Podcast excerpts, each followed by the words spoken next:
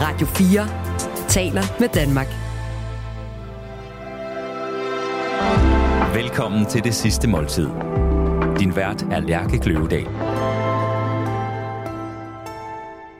Fotograf Petra Kleis. Velkommen til dit sidste måltid. Tak.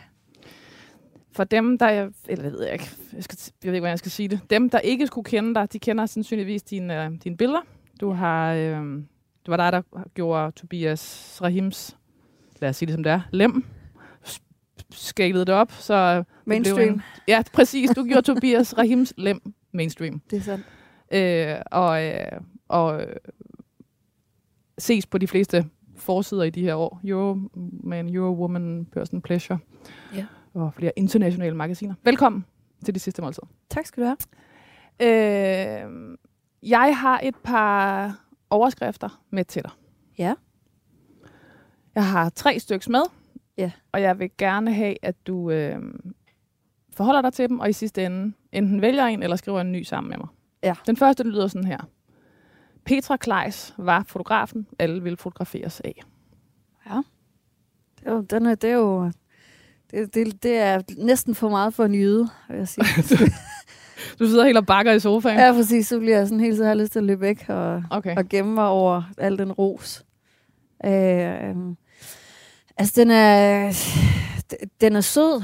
Jeg vil næsten synes, den er, den er for sød. Okay, der skal, et eller andet, der skal lidt malurt i bæret. Ja, præcis. Øhm, Petra Kleis var Danmarks mest populære portræt- og modefotograf med en så kendetegnende fotografisk stil, at man på lang afstand kunne se, at det her var et Petra Kleis foto. foto. Det, det går bare helt overhovedet ikke. Al- det- Du, øh, du er alt for sød ved mig. Den sidste lyder sådan her. Petra Kleis gjorde en forskel i sin branche ved at insistere på, at alle kroppe er smukke. Danmarks stjernefotograf Petra Kleis er død. Det er meget bedre. Lidt fokus væk for dig selv. Lige præcis. Jamen, det kan jeg godt lide. Også fordi det føler jeg også et eller andet sted, jeg kan sige, jamen det tror jeg faktisk, det tror jeg faktisk er rigtigt nok. Ja.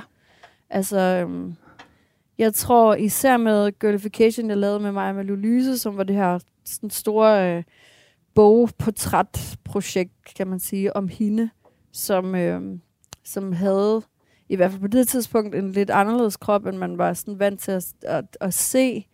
Øhm, det, det tror jeg virkelig rykkede ved noget.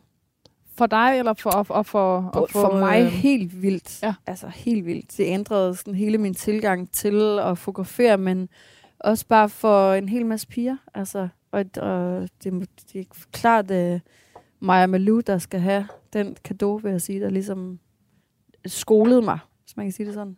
Altså, I skolede dig i, hvordan du skulle se på Ja. kroppe. Ja, det kan man godt sige. Også skolede mig i det der med, at, at man ikke behøvede at retuschere, ikke behøvede ligesom at, at ændre folk, fordi hvem, hvem var det egentlig, man gjorde det for, ikke? Altså, hvor, og hvorfor? Hvorfor var det, det var nødvendigt? Det var jo, det var jo, det var jo vildt mærkeligt. Altså, det var bare sådan default, det der med, at man, øh, man retuscherede folk så meget, også selvom de ikke engang bad om det. Mm. Mm. Altså, når jeg tænker tilbage, så, så, så nogle gange så må folk jo også have, have kigget på de der billeder og tænkt, okay, sådan, så jeg bare, sådan ser jeg bare slet ikke ud. og nogen tænker jeg klappede i deres hænder, og andre var, kunne måske også godt være sådan, okay, hvorfor, hvorfor var det nødvendigt? Ja. Egentlig. Den Men- del der kommer vi mere ind på. Ja. Øh, nu er der mad. Yes. Nu er der mad. Nu er der lidt, Hmm. øh, lidt forret. Og øh, Op med ærmerne. op med ærmerne. Yes. Ja, Ja. nu går det løs. Ja. Hvad hedder det? Det går løs i, i rigtig meget dild, fordi at øh, Petra elsker dild. Jeg elsker det. Meget højt. Helt vildt. Det, det fremgik i hvert fald af, hvad du skrev til os. Ja. Så hvad hedder det? Øhm, Udover ud over dild, som, som kommer i flere afskygninger, så er det penselrejer. Penselrejer, yes. yes.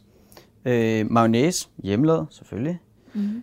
Masser af dild, så jeg, har lagt en masse dild ved siden af, så man kan dosere lidt ekstra, hvis man har, har lyst til det. Det lyder godt. Øh, surdejsbrød og iskold dildsnaps. Præcis. Så der, der er masser af, af dild. Der er fuld del. Fuld dild. Det er skønt. Optur, Jonas. Jamen, Tak skal du øh, have. Til det, vi starter med. Velkommen. Hvorfor skal, hvorfor skal vi have øh, rejmad? Jamen, Med dild, øh, selvfølgelig. med dild. Jamen, det, det skal vi, fordi at... Øh, jamen, det skal vi, fordi jeg elsker rejmad, og fordi jeg synes... Øh, altså, prøv at se på den, hvor, hvor, hvor smuk og delikat den er, ikke? Farven er flot, og det der med, at man skal sidde og arbejde for ligesom at, at, at lave sin mad, som er sindssygt hyggeligt. Man sidder sådan og, og piller, piller rejer med hinanden på en eller anden måde, og så samler man lige sammen til, at man kan, man kan få en mad, som man æder på 30 sekunder, og så skal man i gang igen med Ja, man arbejder virkelig for sagen, ikke? Jo, fuldstændig. Ja. Altså, jeg ved ikke, der er bare sådan en eller anden... Øh, jeg tror, dengang jeg var yngre, så, så havde jeg sådan en idé om, at, at øh, når jeg engang fik en familie, så skulle jeg have sådan nogle, sådan nogle middag i sommerlandet med, du ved, rejemad og iskold øl og dils, Langbord. og langbord Uh. og dilsnaps og solen, der gik ned og alt det der. Så der er sådan noget, sådan noget total romantik øh, over det her. Og så det der med dild, det minder mig bare helt sindssygt meget om min bedstemor, som altid havde dild ude i sin have, og som var sådan et et kæmpe safe space for mig ude i hendes, min bedstefar og min bedstemors. De havde sådan et gardneri. Og så dild snaps, synes jeg også bare smager sindssygt godt. Altså jeg kan virkelig godt lide snaps, men dild snaps, det, det er rigtig, rigtig godt. Øh, det der billede med langbordet og sommerhaven, og, Ja. altså, Ja. ja. øhm, blev det sådan? Det, det, det gjorde det jo faktisk, kan man sige, utroligt nok mod alle odds. Så, øh, så, så det er jo, altså nu har jeg faktisk ikke engang ligesom serveret øh, pelselrejer i, i mit sommerhus, men jeg vil sige, den, den sidste sommer, eller i sommer, vi, øh, vi var deroppe i det nye sommerhus, jeg har købt sammen med min kæreste. Det var nærmest, det var nærmest et, et, et, et sådan kvalmende, idyllisk øh, maleri af, af middagen nede ved, nede ved stranden og på stranden. Så det, øh, det, det er sgu lige før det lykkes. Det er jo ret vildt. Der er noget vildt, når det ligesom sker, ikke? Jo, for fanden. Det er også det farlige ved at have drømme. Ja, ja, ja. Hvad gør man så? Ja. Jamen, det er rigtigt. Hvad fanden gør man så? Og, og de der børn, der også på en eller anden måde bliver tvunget til at skulle passe ind i dem. Ja, ja men, øh, men øh, jeg, jeg synes, øh, ja, jeg synes faktisk, det, det, går, øh, det går meget godt med det. Også med, med de der børn. Øh, Petra, det, jeg fornemmer, det var den sidste overskrift, den her, der hedder Petra Kleis gjorde en forskel i sin branche ved at insistere på, at alle kroppe er smukke. Ja. Danmarks stjernefotograf Petra Kleis er død. Yes. Det er jo fedt. Ja. Godt, øh, godt kompromis, så Ja. du ikke sidder så du ikke dør med blussende røde kinder Præcis. i, Altså, af skam. i skam over at, at rykke lidt for meget til København i de der overskrifter. Ja, præcis. Ja. Det går ikke. Okay, nu læser jeg lige en ind- indledning op øh, for dig her. Ja. Øhm, Petra, så, kan- så kan vi, må vi skåle bagefter. Yes. Den lyder sådan her. Petra Kleises arbejde var ikonisk. Hun skabte stjerner. Det var Petra Kleises foto af Tobias' mm. nøgne krop, der katapulterede ham op i en liga, hvor alle, alle pludselig ville kigge med. Det var hende, der hævde make-up'en af Helle Thorning, og lå hende fremstå mere bar, mere ærlig og mere cool end nogensinde før. Det var hende, der fangede Drew Sigamore i et lakjakkesæt og gjorde hende til popstjerne. De fotos, hun tog af Danmarks største stjerner, er de fotos, vi husker. Connie Nielsen i Corsage, Martin Kongstads markante ansigtstræk, Jørgen Let med lukkede øjne. Trine Dyrholm først sårbar, og så med et kæmpe grin fanget i et blødt lys over Øresund. En kraftsyg, skaldet Andrea Elisabeth Rudolf og Kjeld og Hilde Heik i en tæt og øm omfavnelse. Ja. Ja. Jeg synes til den start. Jamen, øhm, jeg vil nødt tage æren for, for deres fame. Jeg vil, jeg, vil, jeg vil hellere sige, at jeg hvad kan man sige, har været, har været en af de skamler, de kan stå på, på en eller anden måde. Som har, hvad kan man sige, med, med hjælp fra dem selv, ligesom, jeg tager lidt snaps. Det var, det var for mange frosne ord. Ja. Skål. Også bare fordi det smager så godt. Smager vildt godt. Jeg er egentlig okay med den, øh, med, med den ligesom indledning. Så længe at øh, med, med store tykke streger under, at det er Tobias Rahim selv, der ligesom har er skyldig, han er, hvor han er, ikke? Og, og det samme med Drew og Kjell og Hilda og så videre. At jeg ligesom bare er en, en hjælpende hånd på vejen. Men der, der er noget med det der med, at de står på springbrættet til et eller andet. Ja. Og der er et, et, et tydeligt potentiale, men som måske kan gå i mange retninger. Og så går du ind og øh, putter dem i en ramme, eller kigger på dem med dit blik, som kameraet er. Ja. Og pludselig forstår vi det. Jamen, det kan godt være. Altså, jeg tror virkelig, at fotografer er en til en med dem selv. Altså, man er et produkt. Ens billede er et produkt af, hvem man er. Ja. Fordi det er ens øjne, der ser. Selvfølgelig er det det er mit blik på dem, der bliver skudt ud i verden, kan man sige. Ikke? Og hvis det så er, er et godt blik, så er det, så, altså, så er det jo en, en god ting. Men jeg, altså, jeg, jeg tænker, at min, min styrke er, at jeg oprigtigt godt kan lide dem, jeg fotograferer. Altså, det er bare, nogle gange er det bare fedt at møde nogen med kæmpe, kæmpe stjernepotentiale, før de egentlig ved, øh, ved det selv måske, eller før de bliver kæmpe store stjerner. Altså, det er bare, det, det er fedt at lære dem at kende inden, på en eller anden måde. Jada var også en af dem, hvor det er sådan, Hun kunne selvfølgelig også have været en del af, af, sagtens, af altså, opbremsningen her. Ja. før det ligesom eksploderede, der er det bare fedt at have været med på den der, altså have været en del af det, hvad kan man sige, hold inklusive dem selv, der ligesom har skabt. Og hvornår Jeg ser du det? Altså, du ved, ser du det, når du kigger gennem linsen, eller mærker du det før, Ja. eller? Så ikke jeg tror- linsen objektivt, Præcis. fordi linser køber man hos en bager, Det gør man nemlig. Ja, fuldstændig. Øhm, jeg, jeg, jeg synes sgu tit, at det er, når man møder folk, at man, at man kan mærke, om der er sådan en... Altså, om der bare er en beam på en eller anden måde, ikke? Altså, det føler jeg virkelig, der både var, ja, ved ved Drew og Tobias og Jada, altså, for at bare nævne nogen, ikke? Hvor det bare var sådan en, et, et, et sjette gear på en eller anden måde, hvor man tænker, okay, de kan noget, der er noget her. Men altså for eksempel, så kunne, så kunne et, en opgave fra, pladesel, fra et pladeselskab være, at, at, at hvad, hvad for nogle ord kommer der, kunne der typisk komme med? Mm. Se om jeg kan prøve med Tobias for eksempel. Jeg tror faktisk ikke, der var. Der kom så mange ord med. Øhm, jeg, jeg, det er faktisk sjældent, jeg får et det helt store brief, fordi jeg tror, øh, jeg tror, de fleste har sådan en fornemmelse af, hvad outputtet bliver, mm. at det, og og hvad jeg ligesom gerne vil, hvis man kan sige det sådan. Og tilbage til, hvad der er et Petra Kleis fotografi. Mhm. Ja. Ja. Øh, og, og er de, øh, nu spørger jeg bare sådan helt lavpraktisk, Mhm. er de sådan, er de, ved du, hvordan de bliver stylet? Og, altså, Mhm. at, at den, den pakke ja, det kender er en du til? ret, ret stor del af. Ja. Mm. For eksempel med, med Helle Thorning der, der var det ligesom... Altså der tror jeg bare, jeg havde en klar vision oven i hovedet om, at jeg gerne ville have hende i en, i en mindre sådan, øh, fønet, øh, glamet retning. Og ikke et ondt ord om føn og, og glam og alt det der, men at jeg gerne ville prøve at, at skubbe hende i en, i en, i en sådan, ja, en, mere øh, cool Mm. retning i virkeligheden, ikke? Og jeg tror for hende i starten var det sådan lidt, ah, det har jeg faktisk ikke lyst til. Så hun var faktisk sådan, sådan lidt, ah, det nej, det, det tror jeg ikke, jeg, jeg synes. Og jeg var holdt stadig fast i, at det var det, jeg ligesom gerne ville. Okay. Og at hvis vi, hvis vi skulle ligesom glemme det hele øh, mere op, så, øh, så, så skulle det måske være en anden end mig, der skulle skyde det, fordi det var ikke lige min æstetik. Mm. Og der, altså, det, jeg tror faktisk, projektet nærmest, eller de der, den der session endte med sådan at blive aflyst lidt. Hvorefter Fordi jeg tror, det var hun- hele dialogen før, at, at Ja. ja. I, I egentlig mødtes. med, med stor respekt for Ja. hinanden i forhold til, det Ja. du vil, det er måske ikke lige det, jeg vil, og du ved, jeg havde ikke lyst til at, at give mig på det, fordi at, så ku- kunne det være lige meget, føler jeg lidt. Mm. Altså, det var nødt til at være noget, jeg havde lyst til, ikke? Ja. Og synes kunne være fedt, og også fordi man man havde ligesom set den der del af hende, nu ville jeg gerne prøve at lave noget, der var noget, noget andet, en anden helle, ikke? Øhm, men så endte hun faktisk med at vende tilbage. Jeg har kæmpe stor respekt for hende, fordi det ligesom... Altså, jeg føler, hun reflekterer enormt meget over sådan noget, for eksempel, og tænker, okay, okay, men så lad os se, hvad du kan. Lad os se, hvad du ligesom bringer til bordet. Øhm, og jeg ville jo sindssygt gerne det der med at prøve at tage en hel masse make af, og, og måske endda have hende helt uden make og se, hvad, hvad det ligesom kunne, ikke? Og hun endte med simpelthen at være altså virkelig, virkelig modig, og det er nogle af de billeder, jeg holder allermest af. Jeg lavede sådan et lidt close-up portræt af hende i hendes blå suit, hvor hun har make på, men, men ligesom er, er stylet lidt anderledes end normalt, og hvor hun kigger i kameraet, og, og altså, jeg synes bare, hun er så flot.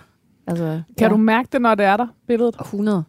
Er det rigtigt? Altså, simpelthen sådan, 100 procent. altså når du tager det, eller når du sidder med det? Ofte, når jeg tager det. Okay, vildt. Altså, Kjell og Hilda, for eksempel. Jeg vidste 100 procent, okay, det, det her, det, det, det kan noget helt sindssygt. Og jeg vidste også, at det skulle være, du ved, øh, forsidebilledet Morles Andrea, der sidder også i det der lys. Hvor Andrea nærmest også, Rudolph, ja. ja. præcis, var også sådan en, hvor jeg tænkte, okay, der var den. Mm. Det var ligesom det. Øhm, altså, det, der har været mange gange, hvor jeg har trykket på knappen og tænkt, det, der var, der var forsidebilledet. Øhm, og jeg vil sige, at jeg også holder også stadig fast over for øh, magasiner, jeg arbejder for. Ofte. Prøver uden at være irriterende i, hvad der er det rigtige forsidebillede. Ikke? Og ligesom prøver virkelig at notche i den retning, fordi jeg efterhånden føler, at jeg har fået en sjette sans i forhold til, hvad der er, hvad der er det rigtige billede. Altså man kan også sige, hvis ikke jeg skulle efterhånden have det efter 10 års hårdt arbejde, så ved jeg ikke. Altså, Mm. man, jeg, jeg tænker, jeg har en doktorgrad i, i catchy billeder efterhånden, ikke? Altså, på den måde, der, der, der, der bliver jeg ikke... Øh, altså, der sætter ikke mit lys under en skæbe, hedder det? Ja, præcis. Det skulle være over din overskrift. Ja. Hun satte ikke sit lys under. Nej, nej, så vil du Kun lige igen. den, kun lige den. Med det der, altså der, der vil jeg godt ligesom give mig selv det, at jeg virkelig føler, at jeg har sådan en, en mavefornemmelse Mm. for, hvad der er, når, når det er, når det burde være en forsted for eksempel, eller det burde være en, en, en pressepakke, mm. eller du ved, ja. Hvad, eller, eller altså, hvad, hvad gør, hvornår fungerer det ikke? Eller, øhm, det, for mig fungerer det ikke, når jeg bliver forlåst. Når, når folk... Øh, hvis, øh, det, det sker meget sjældent, vil jeg sige, for jeg tror ligesom... Det, nu ved mine samarbejdspartnere det godt, eller de fleste øh, af dem, jeg ligesom får jobs fra, at jeg, jeg duer ikke til at få en meget specifik opgave, hvor, t- hvor jeg er låst i nogle ting. Altså jeg er nødt til på en eller anden måde selv at, at, at lidt at opfinde det, der skal ske. også for at holde dig selv øh, vågen i virkeligheden, eller hvad? Ja, men det tror jeg, men det er ligesom om... Altså, kender du ikke det der med, at hvis, hvis man ikke føler den, så kan det være lige meget. Mm. Så kan det være pisselig meget. Også selvom du har lavet et flot billede. Hvis ikke du kan mærke det i maven, så, så, så det spilder tid. Altså, så, så, øh, så klør det ikke den, øh, den edge, der er. Ikke? Nej. Altså, det, så kan det... det Hvilket et er du gladest for, hvis vi skulle sætte stregen i dag? Altså, nu når det andet billeder? lige er dit sidste måltid. hold da kæft. Hvad, hvad for nogen, eller vil du gerne have med dig? Uf, Du ved, som, Jeg, jeg synes, Keller og Hilda kan noget, fordi det for mig repræsenterer det utopiske i at leve et kæmpe langt liv sammen, og stadig stå forelsket og kramme hinanden øh, efter 40 millioner år sammen, og sure underbukser, og, og de har jo været sammen nærmest hver dag, ikke? og optrådt. Og, sammen, ja. og, og jeg lover, at de, det er virkelig sandt, at de, de var, jeg føler nærmest, de var nyforelskede, da de stod der og krammede. Og, og jeg skulle bede dem om at stoppe, da de ligesom sådan begyndte at kisse misse lidt og lægge kinden mod hinanden. Og sådan. Altså det, var, det var så rørende, at jeg faktisk græd en lille smule øh, bag kameraet. Altså jeg blev meget lidt rørt, men der jeg var simpelthen, jeg synes bare, det var så vildt, at det kan lykkes. Og at det så også ligesom lykkes at formidle det der på billedet, var, var vildt. Øhm, og så også det, at de har noget alder. mm. Vi mangler også alder i, hvad kan man sige, vores verden. Det er vores ligesom, forsider. vores forsider, det er ligesom om alle andre steder i livet, der er der noget a- anciennitet i at blive ældre. Øhm, nu bliver man bare nederen og, Mm. og til en trold og skal gemmes væk på et eller andet plejehjem og have sådan noget klamt mad, ikke? Mm. I stedet for ligesom at blive fremhævet og, og hyldet, fordi man har, man har overlevet det her sindssyge liv. Ikke? Måske blev de også selv nyforelskede, da de ligesom mærkede der, dit blik på dem. Måske, altså jeg tror også, der er noget terapi Mm. i, i uh, fotosession. Også fordi jeg ofte godt kan lide, at folk står tæt. Det synes jeg er dejligt, hvis, især hvis det er par. Altså jeg oplever mange, der sådan, det der med, at man på en eller anden måde bliver bedt om, jeg tænker også, det er sådan en parterapi-øvelse, at fokusere på hinanden, røre hinanden, kigge hinanden i øjnene, må være sådan en, altså det må sætte et eller andet gang, nogle endorfiner eller et eller andet oven i hjernen. De er gået hjem og hygget sig bag. Det håber jeg. Du- Det håber jeg, de gør. Jeg bliver simpelthen nødt til at spørge, hvem fandt på, hvem fandt på at Tobias Rem skulle tage bukserne af? Jamen, det, det gjorde han selv. Han, øhm, han spurgte om... Øhm, Og grunden til at spørge det, er fordi det, altså, det siger jo også noget, det gør, at vi snakker om, altså, om alder på en måde, Mm. men nøgenhed har jo også Ja. hele, hele sin fortælling. Altså, det Ja. var jo vildt lige pludselig at se en nøgen mand. Mm. 100 procent. Jamen, vi, vi skulle skyde pressebillederne til Tobias album der. Og det var en meget, meget, meget, meget varm, smuk sommerdag, og, øhm, og alle, var, alle var smukke øh, den dag. du ved, sådan en sommerdag, hvor alle er smukke, ikke?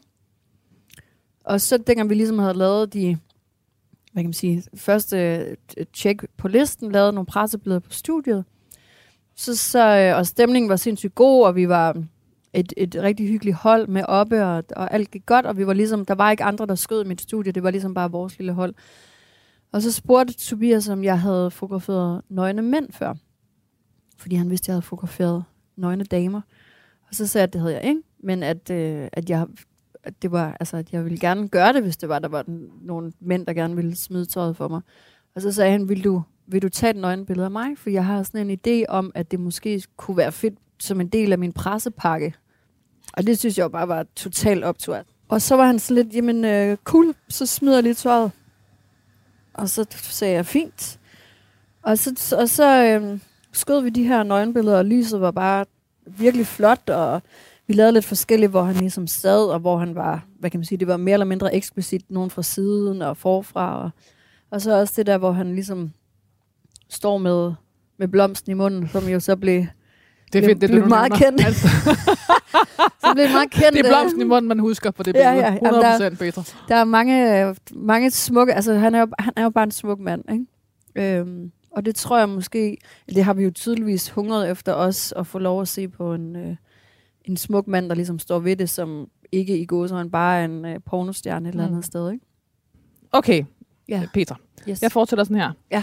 Samarbejdet med kunstneren Maja Malou Lyse kom til at ændre Petra Kleises arbejdsliv.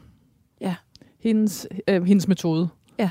I arbejdet med bogen Girlification fra 2019 overskred Petra Kleis sine egne grænser og skabte sammen med Maja Malou Lyse et univers, der føltes både provokerende og befriende for dem, der så med. Blikket på den nøgne krop ændrede sig, også Ja. for Petra selv. Meget, meget rigtigt. Jonas, du skal simpelthen bryde ind med noget mad. Jeg brød med noget Fordi mad. at, øh, Jeg brød med hovedret. Ja. Som er øh, friske forårsruller. Med and. Ja. Så det er sådan stegt andebryst. Og diverse. Og diverse, det må være alle, alle, de, alle de grønne ting. Der er ikke dild i den her. Jeg tænkte, det var lige... Øh, det, var jeg tror, det tror jeg ikke, de har fået før, dem der plejer at spise det. Ah, det kan godt være, der er en, øh, den vil være en, Men være, en, en, en nordisk variant. Måske. Ja. Øhm, så, så det er lidt øh, gulerod og agurk og en lille smule salat. Øh, masser af koriander. Fedt. Så er der en lille smule øh, højsindsauce inde i. Mm. Og så er der en døbelse ved siden af, som er sådan en peanut sauce. Mega lækkert. Og så skal vi have singa. Præcis. Yes.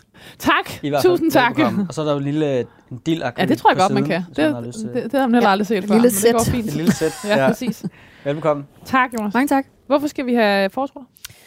Jamen, øh, det var sådan en ting, dengang jeg fik en, øh, en læreplads i København og flyttede fra øh, lille bitte Aarhus øh, ind på Vesterbrogade hos min, øh, min fætter, som boede inde i sådan en øh, gigantisk øh, 124 kvadratmeters herskabslejlighed på Vesterbrogade alene. Det var dengang sådan noget stadig fandtes. Fordi man havde... Præcis, og han tjente en masse penge, og det var sådan noget med, at han var kommet til at betale dobbelt husleje i et år, og ikke havde lagt mærke til det, fordi han simpelthen bare øh, skovlede penge på det der tidspunkt. Indtil der var sådan nogen, der ringede og sagde, du skal lige have, hvor det var 150.000 tilbage, fordi du har betalt dobbelt husleje. Øh, der gik alting rigtig godt, ikke? Øh, men jeg flyttede ligesom, han havde den der kæmpe lejlighed, så flyttede jeg ind i, øh, på sådan en lille værelse, han havde i lejligheden.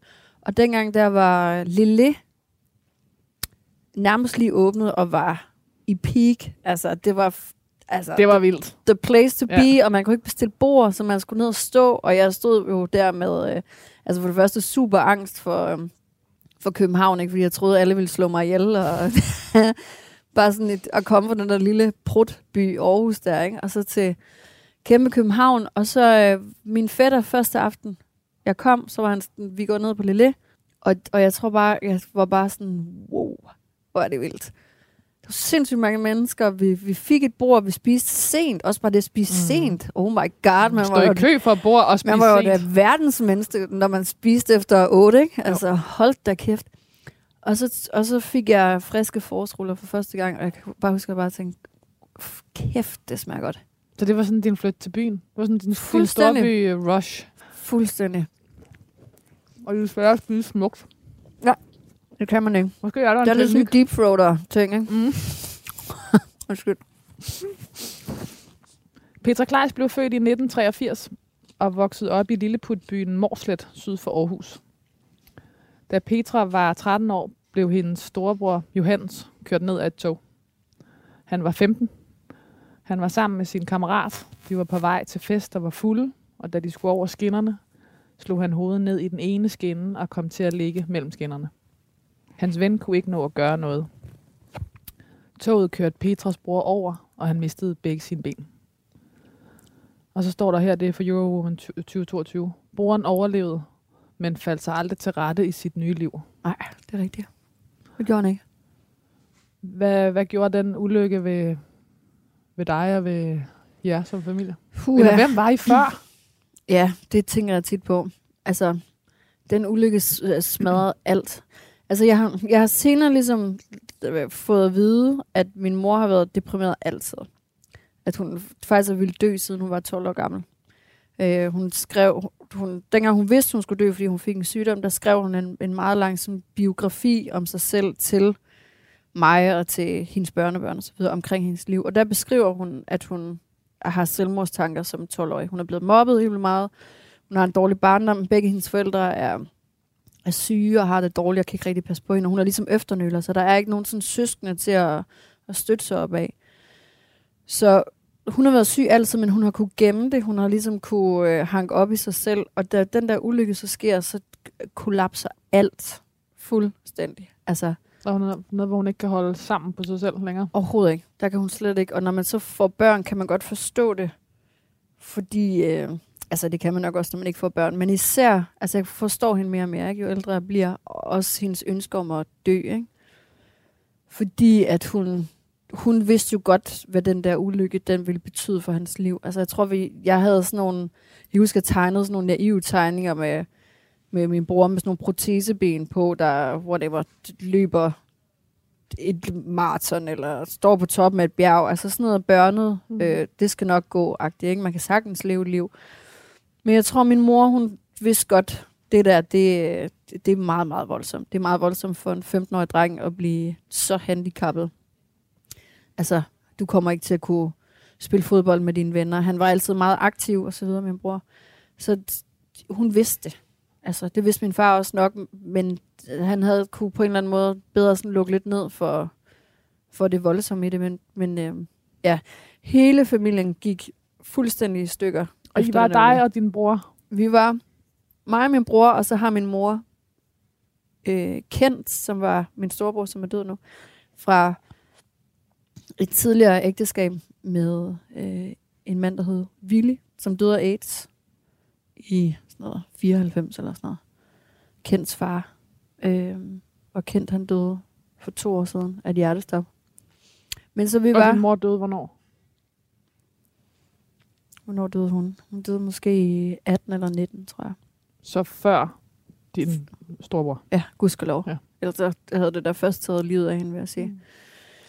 Øh, men jeg, jeg, jeg husker os egentlig som en øh, fuldstændig normal, ret velfungerende familie, og en bror med mange venner, og, øh, og mig, der red på heste, og ham, der dyrkede sport, og vi ligesom boede i den der by, og så skete den der ulykke, og så var det, altså jeg føler det som sådan en atombombe, der blev kyldt ned i, i familien, som altså splittede min, min mor fuldstændig ad. Altså, hun, hun kunne overhovedet ikke holde sammen på sig selv. Øh, og jeg tror, min, min bror fik ikke det rigtige hjælp, så han, hvad kan man sige, blev hurtigt sådan vist tegn på, at han, at, at der, var, der var noget, der ligesom ulmede på en eller anden måde, ikke?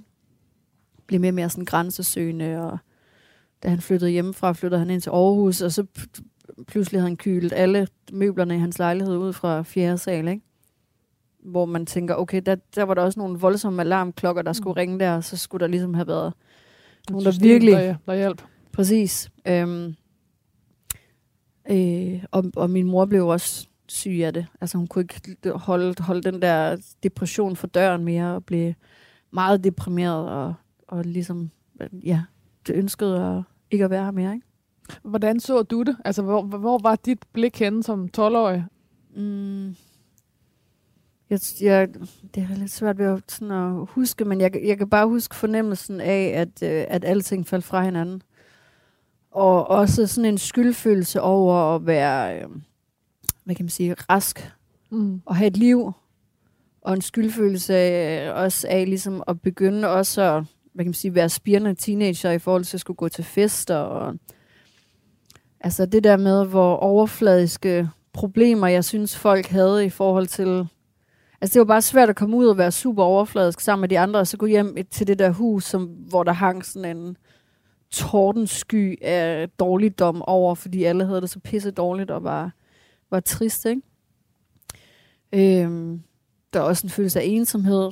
Min, både min mor og min bror var jo indlagt på henholdsvis ungdomspsykiatrisk og voksenpsykiatrisk. Så også bare det der med at skulle... Det lå ligesom... Hendes lå på første sal, og han lå nede i stuen, så man kunne sådan lige ding dong og sige hej til den ene, og så op på næste. Ikke? Altså, det er jo bare, det er jo bare voldsomt for en 13-årig, at 50 procent af familien er på et psykiatrisk hospital. Ja.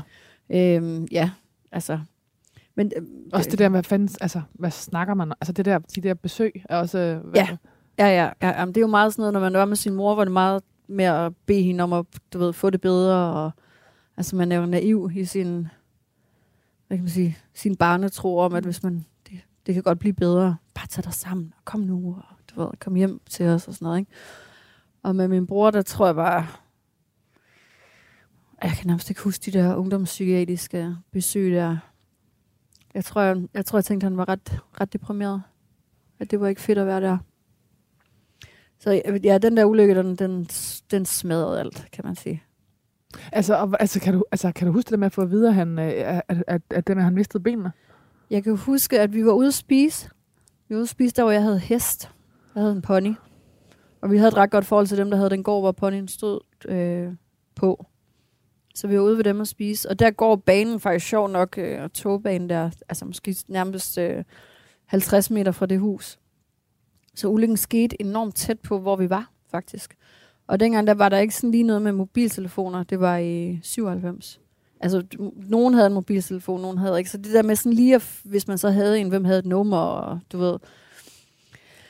Så, så vi var ligesom, folk havde let efter os længe. Og jeg kan huske, de får fat i mine forældre, som så ligesom, jeg, jeg kan faktisk, jeg, det er sådan nogle brudstykker, jeg husker, men jeg husker, at de tog ind på hospitalet, og at jeg tror, jeg var med. Øhm, og vi ligesom får at vide, at han er i livsfare, fordi du ved, hvis du, det er jo det, blodet, det fosser bare ud. Det ene ben var ligesom kørt fuldstændig af, og det andet var så smadret, at de ikke kunne redde det. Men det er jo bare, du lukker jo bare blodet ud, ikke? Øhm, så det- jeg har sådan et minde ind i hovedet af at vandre op og ned af sådan nogle hospitalsgange midt om natten. Og ligesom i, i sådan lidt det uvisse i forhold til, om han overlever den der ulykke eller ej. Men jeg kan ikke sådan... Så kan jeg huske, så lå han i kunstig koma i lang tid. Jeg husker fornemmelsen af at sidde sådan og kigge på ham, mens han ligger i, i koma, og min far, der... Altså, det tror jeg, det egentlig kan få gange, hvor min far sådan har grædt, sidde ved hans side der. Også det der med at se ham, fordi han var en meget høj Mm. dreng. Altså, han, jeg tror nærmest, han har været måske sådan noget 91 eller sådan noget, ikke? Og så pludselig at være så kort i sådan en seng. Det er jo vildt mærkeligt. Med sådan en menneske, man kender så meget høj, ikke? Så man jo bare pludselig sådan halv, halv menneske. Og alle de der, han havde brækket arm og slanger eller mulige steder. Sådan noget. Det var meget voldsomt. Vi har sådan noget VHS-video. Min mor har filmet af ham på hospitalet liggende der. Så derfor så tror jeg, at jeg kan huske det bedre. Men ja, det var, det var ekstremt voldsomt. Og da han vågnede, var han altså rasende. Okay. Jeg kan huske, han kyldte sit, øh, sit tis efter sygeplejersken, og råbte og skreg at flyttes på sådan en ene stue. Jeg tror også bare, at, altså kan man forestille sig noget mere nederen end at vågne for sådan en dårligt mareridt, og så har du ikke nogen ben som 15-årig. Så jeg kunne, jeg kunne godt forstå ham. Han bare var pist. Og reagerede i raseri. Og hvem skal man blame, ikke? Mm. Og han, han lever stadig i dag? Han lever stadig i dag. Han, han bor på sådan et bosted for, for ligesom mennesker med, som jeg tror, det er både med en diagnose og et stofmisbrug af en eller anden art. Så han, øh, ja, han har sådan et værelse på sådan et bosted. Jeg ser ham ikke så tit. Jeg, jeg vil ønske, at så mere. Der er flere ting i det. En ting er, at det tager jo, hvad kan man sige, nærmest fire timer frem og tilbage. Ikke? Mm. Plus, at det ikke er, fordi vi har lange, berigende, dybe samtaler. Det kan nærmest tælles på en hånd, hvor mange ord, der bliver sagt, når jeg er der. Og ofte beder han mig om at gå på et eller andet tidspunkt, fordi han er træt oven i hovedet. Og ja, det, det, det, jeg tænker heller ikke, det kan være let for ham. At sidde der og være gået i stå, ikke? Hvad gjorde det øh, ved dig at være den, der... Øh, altså, nu var det jo ikke en ulykke, I var i sammen, men hvad gjorde det øh, for dig at være den, der overlevede? Altså, i- især i de, de første 10 år eller sådan noget, der var der ekstremt meget skyld. Skyld i at sådan, have det godt, og skyld i at komme videre med sit liv, og, og skyld i at have, hvad kan man sige, banale problemer, og det- være en sminkedukke, som han kaldte mig nogle gange. Altså sådan noget overfladisk pis i virkeligheden, ikke? Øhm, men også, øh, også sådan en foragt for, øh, for familielivet og for øh, traditioner og sådan nogle ting, hvor familie, familier skulle samles og rigtig hygge sig. Øhm, det, det, det, det, det gav mig bare en, altså sådan, jeg er sådan helt allergisk over for jul og påske og sådan nogle ting med familieting. Altså det kan, det, jeg, jeg, jeg har en sød kæreste, der ligesom lader mig, giver mig lov til ikke at tage med hjem. Han har en meget, meget sød, øh, meget perfekt, idyllisk familie, uden øh, nogen sindssyge mennesker. Og det kan jeg simpelthen ikke være i. Øh, jeg kan ikke, jeg kan, det kan jeg ikke. Jeg, jeg fik at vide af min psykolog, at det der med at være et, hvad kan man sige, have et dysfunktionelt familiemønster og blive sat ind i en, et funktionelt, er lige så stort et overgreb som det modsatte mentalt. Og det tror jeg bare på en eller anden måde gav mening for mig, fordi det har været Altså det har nærmest været tur at sidde i sådan nogle familierelationer, også med tidligere kærester, og se dem have det dejligt sammen. At have det nemt? Og have det nemt at snakke om øh, en sovs, der er skilt. Altså hvor jeg havde lyst til at, at rejse mig op og kyle i gulvet og skrive, hvorfor har I sådan nogle latterlige små problemer, og fuck om sovsen er skilt, ikke? Altså sådan helt, ah, hvad har I gang i, agtigt, ikke? Fordi, hvordan var julen hjemme hos dig? Ja, den var, øh, den, altså, der har været, der har været mange forfærdelige juleaftener med, med, øh, med en psykisk syg bror, der så sit snit til at, at komme du ved, ud af hospitalet, og så bare kunne drikke en hel masse alkohol, ikke? På en hel masse medicin, og blive rigtig ubehagelig. Eller større sådan en familie kom sammen, hvor der altid var en eller anden fuld onkel, der, der tænkte, at Johannes han der selvfølgelig lige skulle have en øl eller to eller tre, eller bare hælde på, ikke? Som ikke var den, der skulle tage konsekvensen, når han blev, når han blev Psykotisk, eller? ja, og modbydelig også, ikke? Fik lyst til lige at stikke kniven ind nogle steder, fordi han jo bare ikke har haft det godt. Så det har været, ja, det har været forfærdeligt. Jeg, ja, helt vildt. Tror faktisk, jeg stak af fra min egen studenterfest. Min egen studenterfamilie kom sammen. Midt i forretten kørte jeg min vej i min fars bil og kom ikke tilbage. Fordi det simpelthen var, altså det føltes som sådan en, et kvælertag om halsen. Og da, det var bare uh, at være i, ikke? Så, det, så på den måde har jeg sådan foragt for al idyll.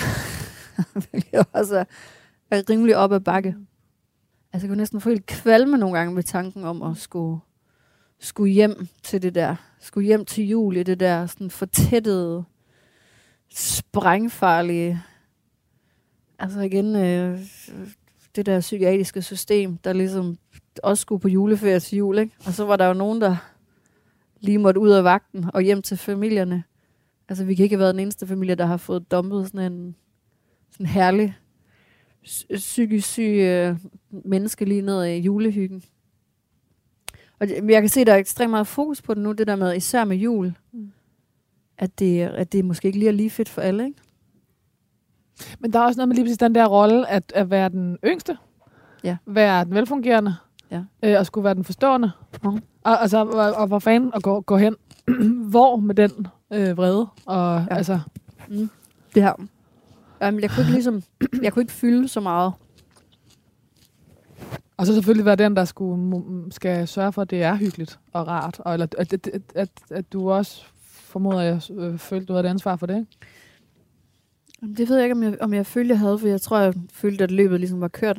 Altså det, der altid har været fedt ved min familie, er, at vi har på en eller anden måde kaldt en spade for en spade. I hvert fald, når det var os. Så var det lidt svært, hvis der så kom et ekstra leder familie på. Men hjemme, jeg har altid syntes, at vi havde, min mor havde meget sådan sort humor, og det, det, det tror jeg egentlig altid, vi har haft på en eller anden måde, sådan lidt galgen humor. Så på den måde, så, øhm, altså der var trods alt sådan en åbenhed omkring, at det var op ad bakke, ikke? Så der har aldrig været noget, der har været gemt. Gudskelov. Det slog min mor altid ligesom et slag for, at man skulle have det, skulle snakke om det. Og man skal ikke øh, skamme sig over at have det psykisk dårligt, for eksempel. Hvorfor tror du, hun skrev det brev? Mm. Det var sådan en hel bog, hun lavede, som er altså den, den mest øh, jammerlige fortælling, skulle jeg til at sige. Det er simpelthen øh, død og ødelæggelse, ødelæggelse nærmest fra ende til anden. Altså, det er virkelig en, en vild bog at skrive, fordi den er meget, meget voldsom. Og give videre til sine øh, børn og børnebørn? Helt vildt. Jeg har altid vidst, at hun havde meget med i bagagen. Men altså, det er bare en lang pinelseshistorie. Jeg får virkelig så ondt af hende, når jeg læser det. Jeg tror, hun, hun har sikkert også haft behov for på en eller anden måde at forklare sig. Ja. Altså forklare, hvorfor hun gik i hunde. Eller hvis man kan sige det sådan, hvorfor hun overgav sig til depression, og hvorfor hun ikke kunne gøre det gå sådan bedre, end hun gjorde. Og det, det kunne jeg forestille mig, at hun har altid haft øh, lyst til at fortælle mig, hvor, hvor voldsomt det har været. Og jeg tror, det er for at forklare, hvorfor hun måske ikke lige har været den, den bedste mor, ikke? Men jeg har aldrig bebrejdet hende. Hvorfor? Fordi jeg kunne se, at hun havde det så pisse dårligt. Altså, og at hun virkelig kæmpede, og at hun medicinerede sig selv med alt muligt for at, at ligesom tage toppen af det. Altså, jeg har bare aldrig været i tvivl om, at øh, det var fucking alvor. Hun havde det fandme dårligt. Mm. Og hvis hun kunne, så ville hun være verdens bedste mor. Men det kunne hun bare ikke. Desværre. Altså, men hun, hun, hun, hun var bare varm og sød og, og dejlig, men, men kunne, havde bare ikke styrken til det, fordi livet bare havde været så pisse uretfærdigt. Så altså, hvad, altså udover at hun jo så blev indlagt, men, men du ved, lukkede hun døren ind? Altså du ved, altså, du ved når hun havde det dårligt, var, var det, gik, Øh, jeg, jeg tror, jeg har fortrængt meget af det, men det var meget sådan noget med, at hun sov. Ja. Altså, hun sov rigtig, rigtig meget. Og hvis hun så ligesom stod op, så øh, kunne hun være meget, meget skæv af medicin, Mm. mm. for eksempel. Det er sådan snøvlende tale, hvis hun skulle køre mig nogle steder, kunne hun sådan lige op på fortovet, og så ui, hey, og rundt, og sådan, hvor jeg også tænkte, uff, Mm. hvad fanden sker der, ikke? Hvorfor, øh, du ved, har du taget for mange piller, eller Mm. fan? Øhm, så mere sådan energiløs og fraværende, fordi hun jo bare var overtaget af depression, ikke? Jeg tror bare, hun, hun havde virkelig bare lyst til at dø, fordi hun bare havde det så skidt. Øhm, og det forstår vi jo mere og mere nu, fordi der kommer mere og mere fokus på mental, det mentale helbred, og hvor mange der faktisk går rundt og har det af helvede til. har du været bange for at overtage hendes liv? For det er virkelig, virkelig meget. Øh, det har jeg. Øh, rigtig, rigtig meget. Og det, og, men, men gudskelov, tror jeg, minder aller, allermest om min far. Og min bror minder meget om min mor. Mentalt i hvert fald. Altså, jeg tror simpelthen, jeg er for stedig. Øh, det, man skal aldrig sige aldrig. Øh, men det tror jeg er. Jeg tror, jeg er for stedig, og så tror jeg, at... Øh, altså, for sund er måske også for, forkert at sige, men jeg tror, jeg har så meget styr på mit liv, og så meget respekt for det, der gør, at jeg kunne rulle ned ad den vej. Altså som for eksempel at drikke fem dage streg, eller tage på festival og drikke ja, bare tre dage, nærmest bare to dage streg. Der vil min hjerne allerede begynde at, d- finde, altså fortælle mig, hvor, hvor grim og dum og udulig jeg er. Ikke? Altså den der sådan blues, der kommer med det, og ligesom holde mig fra det. Øhm, Så også noget med at vokse op med faresignaler. Altså på, altså på godt og ondt. Altså, der, man, man bliver for fanden også bevidst om, Er du sindssyg, mand? Altså, jeg har aldrig taget stoffer i mit liv. Jeg har aldrig røget en joint i mit liv, så man er fuldstændig skræk for, at det næste klip til, jeg sidder på psykiatrisk afdeling, ikke? Og, og får det der, de har været igennem. Øhm, har, altså, min bror har fuldstændig vaccineret mig for alt slags stoffer. Gudskelov. Kom der jo det gode ud af det, ikke? Ej. Okay, Jonas. Hold da kæft, mand. Jeg Nej, elsker, er du er simpelthen, du er bare gået all in på det der dessert game. Jeg ved ikke lige, hvad der sker. Ja. Nej, du, er øh, du føler dem. Sidste gang var det islagkage, og nu er det almindelig lavkage Yes. med masser af skum Jeg elsker sko. og creme Ja. og bær. Så jeg har lavet en lavkage med øh, sådan en hembærskum. Der er lidt vanilje og hibiskus, en lille smule solbær og øh, grøn anis. Sådan. Så er der en citroncreme, som bunden lige er smurt med. Ej, hvor Og fedt. så er der friske hembær og masser af dem. Ej, hvor er det godt. Og så mens jeg Hvorfor lige, er det øh, mens jeg lige står og, og trancherer Ja, et, for det øh, trancherer lavkagen et selvfølgelig. stykke, så kan I lige sidde og smage på lidt øh, husmorbenzin Lige præcis. siden af, Hun blev en faster Inge stolt. som er, er portvin. Ja, det er Yes. klart. Det er klart. Hvad kunne det ellers være? Det er for faster Inge. Måske en lille vodka. Også en slags husmor benzin på Ja. i trængte. Men det er som om hver generation har ligesom haft deres... Yes. øh, Sådan, altså, Jeg tror, det er hvidvin nu, er det ikke det? Jo, det tror jeg helt klart også. Men Ja. tænk, at vores... Nej, hvad skal jeg sige? Det har vel været i 50, 50'erne og 60'erne. Så, så tænker man bare lige to en valium. Ja. Men lige to en valium, hvis Ja, ja, det var lidt op ad bakken på børnene. Fy, ja, præcis. Jeg vil tilbage til den, den tid, altså. Det er fedt. Okay, men hvorfor skal vi have øh, lavkage og husmorbenzin? Jamen, øh, lavkage, det skal vi have øh, af flere år. Så jeg elsker, elsker, elsker lavkage. Og så er det sådan en... Det, det, det, det minder mig om, inden øh, verden gik at lave, skulle jeg til at sige. Jeg har rigtig, rigtig mange øh, øh, børnebilleder af mig selv, hvor øh, min mor har lavet mig en lavkage, hvor jeg får lov til at sidde og, og spise den nærmest med fingrene. Måske har hun lavet en kun til mig.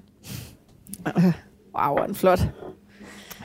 Jeg ved ikke, om det er sådan et, et godt øh, snit, et, et som flot, man vil. et flot Præcis. snit, eller ja, hvad det, det vil være et... hvad det er. øh, Den ser så fin ud. det var godt. Jamen, jeg kan da Tak, sætte lidt Jonas. øh, herover, hvis det er. Yes. Ja, helt klart. Hvis man føler for Hvis lige man at lige føler, et og, og lige kan tage lidt af øh, bærene og sådan noget. Ja, lige præcis. Mega flot, altså. Tak. Hvad er det, hvad er det mørke ovenpå her? Jamen, det er bare sådan et hibiskus, jeg bare lige har sådan blendet. For at give det lidt uh, et, et touch. Lidt finish. Det er meget Tusind fint. tak. Det er ikke så tit, jeg lige laver sådan noget. Så, Nej, det var, da du har sgu må jeg lige bære eksperimentere over her. Det er skide godt. Godt. Velbekomme. Tak. Tak. Der, der, der er barndomsminder. Gode barndomsminder i, øh, i lavkage. Øhm, Jeg kan ikke rigtig finde ud af, om der er sådan noget med, at øhm, altså selvfølgelig er det utvivlsomt bedst at have, ha- at have haft et fundament, indtil du blev 12. Nej, du var 12. Ja. At stå på, selvfølgelig. Ja. Men der må også være noget med det der med at være så bevidst om, at derfra gik det galt. der er klart et før og efter. Jeg tror, det er rigtig godt, at der var et før. Og så tror jeg, at så var der, så havde, så havde jeg ikke kunne bounce back på en eller anden måde. Nej. Fordi vi var en god familie, og min mor og far var gode forældre. Jeg tror bare, de fik bare nogle kort, som de færreste ligesom kunne altså, håndtere, Mm. fordi de var så lede, ikke? Så jeg tror, det er rigtig godt, at der var det der før. Det er rigtig godt, at der, var så mange, der er så mange billeder, fordi jeg kan se, Ja. at vi har været glade. Fordi jeg no- nogle gange, øh, altså, så glemmer jeg det jo, fordi det der, det er ligesom på en eller anden måde slettet harddisken med den der fucking ulykke der, ikke? Og så starter det forfra der. Og så er det ligesom kun dårlige ting, man har fået smidt ind i sit album. Men der var også en tid, hvor, man, hvor min mor hun rent faktisk stod op og lavede lavkage og havde en køkkenhave og sådan nogle ting. Og det tror jeg bare er vigtigt at huske på. Og så fordi jeg er så elendig en bager, så er det også en af de eneste kager, jeg kan finde ud af at lave, Tak. som jeg ikke fucker op. Så det- jeg kan godt piske flødeskum og piske nogle æggehvider og sådan noget. Så der er også noget med, at den er simpel, og så kan man ligesom spifte den op Mm. Alt efter behov. med skum Mm. og creme. den er virkelig god. Petra Klej startede på dansk studiet i Aarhus, selvom nu står der simpelthen her, hun aldrig havde læst en bog. Mm. Det er fra politikken øh, 2022. Ja. Øh, men det var det snittet i hendes studentereksamen rakte til i den akademiske verden. Mm. Studiet var pisse svært, så i stedet fik hun som 24-årig en læreplads som reklamefotograf i København. At det lige blev fotograferhvervet var måske lidt tilfældigt. Det var ikke en hobby, Petra havde dyrket eller en gammel barndomsdrøm. Det eneste Petra vidste var, at hun i hvert fald ikke skulle fortsætte på dansk, og at hun i stedet skulle lave noget kreativt. Det var Euroman 2018. Ja. Petra Kleis havde ingen, fotograf, øh, ingen erfaring med foto og kunne intet med et kamera. Mm. Men hun havde et fætter i København, jeg elsker det her, der kendte en fotograf, der arbejdede i et studie, der manglede en elev. Præcis. Klassisk. så, så hun tog derover og blev ansat med det samme. Yes, det gjorde jeg. Det er til gengæld sådan en, sådan en historie, som drømme er skabt ud fra. Sådan Jamen, noget. Jeg kunne intet. Øh, jeg, og Jeg den kunne mest øh, intet. perifære øh, kontakt. Jamen, Og der står du i København og har, og har Fætterens onkels vens. ja. Altså, det var aldrig sket i dag. Aldrig nogensinde, fordi folk, der ligesom går i lære i dag, er, er så gode. Altså, de er så dygtige. Jeg var fandme dårlig. Altså, på alle måder. Men, der, altså, men selvom du ikke kunne finde ud af det, var der, så, så synes du, det var sjovt? Jeg synes, det var mega sjovt. Også bare det der med at komme til København. Ja. Det var også en stor lettelse i forhold til Altså, øh, at, at komme væk fra, fra alt tyngden, ikke? Det er en historie. Ja, præcis. Og også ikke at kunne støde ind i min bror på gaden pludselig en eller anden sen aftentime eller et eller andet ubehageligt. Ikke fordi han var ubehagelig, men bare ligesom at se ham. Han boede på gaden et stykke tid, og det, og det var bare... Altså tanken om at støde ind i ham var frygtelig, simpelthen fordi det bare var... Det gjorde så ondt i hjertet, ikke? Så det der med at komme et andet sted hen var bare så befriende, og man kunne, ikke, man kunne være en anden, og ja, jeg tror bare, jeg tænkte, okay, nu, det her, det, det bliver sjovt. Derfra gik det stærkt. Ifølge Petra Kleis var, der på, var det på mange måder et rent held, at hun fik den læreplads, og ligeledes at det viste sig, at hun var god til det. Petra Kleis stressede over, at hun ville være i slut 20'erne, når hun var færdig med den 4,5 år lange uddannelse. Og derfor ifølge hende selv allerede var for gammel til at være ung og upcoming. Men det viste sig, at alderen faktisk var en fordel. Det mente en af de fotografer, som hun kom i lære hos i hvert fald. Hun understregede, øh, han understregede, at man som fotograf øh, bliver bedre og bedre, jo mere man har set i verden, jo mere man kan relatere til, og jo mere man har oplevet. Det gjorde indtryk på Petra. Ja. Petra Kleis blev klogere på, hvad der var godt for hende. At drikke sig fuld tre dage i streg gjorde hende kun deprimeret, så det efterlod hun i 20'erne. Hun blev ved med at have det svært med familieidyl. Hendes nervesystem havde det svært med stabilitet, men samtidig hide hun efter struktur, ro og kontrol. Ja. Ja. Det da, da jeg var yngre, troede jeg, at man kunne få et lykkeligt liv. Sagde Petra Kleis til Lotte Thorsen i et interview i Politiken 2022. Fem en vild sætning at sige. Ja. Bliver du rørt? Ja, jeg bliver vildt rørt. Ej, hvor er du sød. Men jeg bliver også, du må da ikke begynde at græde, så begynder jeg også at græde helt vildt. Jeg bliver så lidt rørt. Jamen, jeg tror bare, jeg tror, min pointe med det var det der med, at, at jeg tror, jeg troede, at, at det kunne lade sig gøre, at der rent faktisk var nogen, der undslap du ved, sorgens og dæmonernes klør, men det, det tror jeg ikke på mere. Altså, jeg tror desværre, at vi er, at vi er doomed som mennesker. Og det er så hårdt at være menneske. At der ligesom ikke er nogen, der går fri af det der tankemøller og slå sig selv oven i hovedet og skam. Altså skam er jo bare sådan en kæmpe ting, ikke? Altså at det... Jeg, ja, jeg tror ikke, man kan få et lykkeligt liv. Det tror jeg virkelig ikke. Jeg tror, man kan være... Jeg tror, man kan være glad i, øh, i brudstykker, hvis man er rigtig heldig. Og hvis man, øh, hvis man kan have, og igen og heldig, har størstedelen af ens liv været godt. Men ellers, jeg ved, ikke, jeg ved ikke, hvad det er. Jeg tror bare, livet er bare mega hårdt. Det, jeg tror, der sidder en eller anden nar en spindoktor et eller andet sted, der har, der har lavet sådan en illusion om, at livet er, er du ved, øh, Coca-Cola-habit og, og, og smukt som uh, L'Oreal. Men det er en kæmpe fed løgn. Mm. Og jeg tænker, hvis vi begynder mere og mere at snakke om, at det er en kæmpe fed løgn, så kan det også være, at vi ligesom på en eller anden måde justerer vores forventninger, at yes, der er masser af lavkage, men der er sat sådan også et bjerg af lort, man er nødt til ligesom at have med. Petra Kleis havde det bedst, når hun hang ud i sit sommerhus, omgivet af sin familie og sine venner. Hun havde det godt, når hun fotograferede, især når hun lavede portrætter. Yes. Hvad er der med det sommerhus? Øh, altså, det er jo det er et sommerhus, jeg købte for de penge, jeg arvede fra min bror, der døde øh, for to år siden, kendt. Og er sådan en ting, jeg aldrig i min vildeste fantasi havde troet, at skulle overgå mig, at jeg skulle have så vidunderligt en, et hus. Altså man kan sige, nogle gange så tror jeg også, at jeg skriver nogle gange dagbog, og, og så jeg skrev sådan en linje med, at, øh, at ligesom, at øh, alle, alle min familie dør, for at jeg kan få et rigt liv på en eller anden måde. Ikke? Og, hvor jeg tænkte, at det er jo det, det, det er præcis sådan, det er. At de ligesom, de dør alle sammen, og så får jeg nogle penge, sådan at jeg kan leve det her det rige liv. Og lige del, øh, hvad kan man sige, jeg sidder tit og bare kigger på vandet og tænker på dem alle sammen, ikke? og tænker, givet de var her.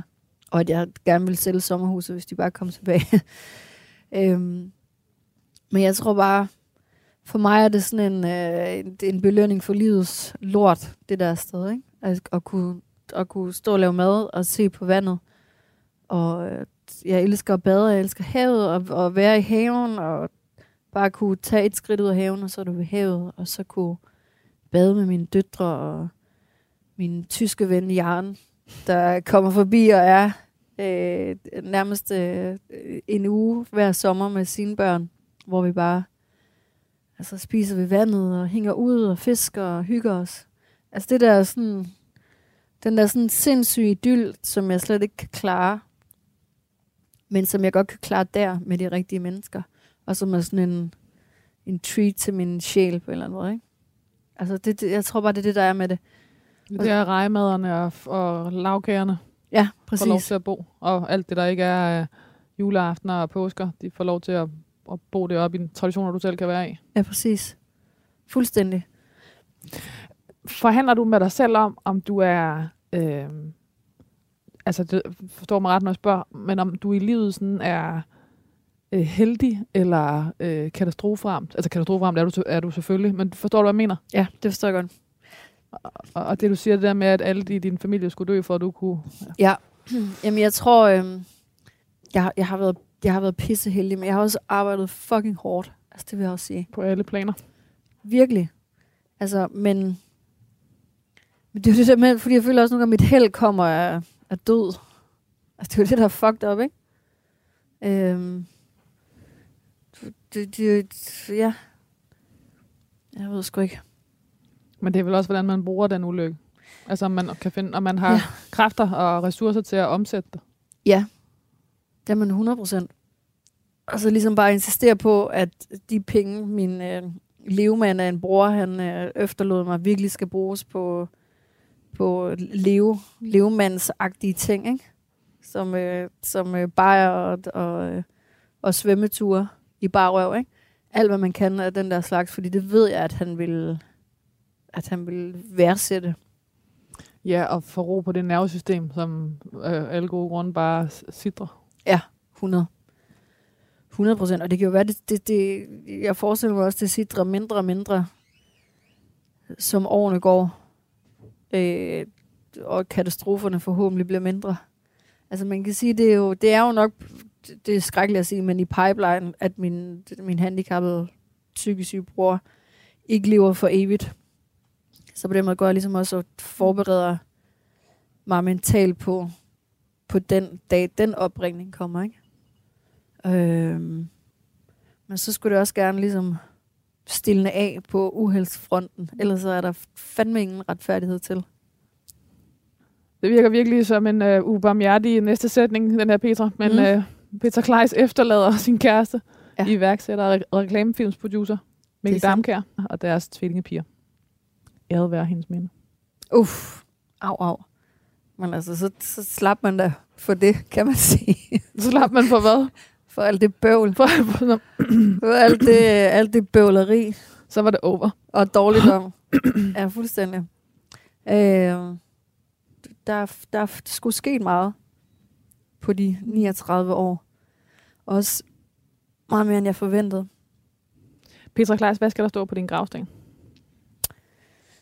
Øh, der, der, jeg tror, der skal stå sådan en kliché med sådan noget øh, med gør det, eller altså lad være med at udsætte noget. Det er sådan noget i den mm. stil. Petra Kleis, tusind tak, for du vil være min gæst i det sidste måltid. Selv tak. Nekrologen er skrevet særligt på baggrund af to politikken-artikler, begge fra øh, 2022, for Euroman 2018 og for Eurowoman af Marie Lodberg i 2022. Derudover er der brugt artikler fra Kostyme 2020, fra Dont øh, 2020 og 2021 og DR.dk 2019. Du har lyttet til det sidste måltid på Radio 4. Jonas Frank lavede maden, Kasper Risgaard var producer, Anna Padudan Møller researchede og hjalp mig med, med nekrologen. Jeg hedder Lærke Kløvedal, og jeg er glad for, at du lyttede med.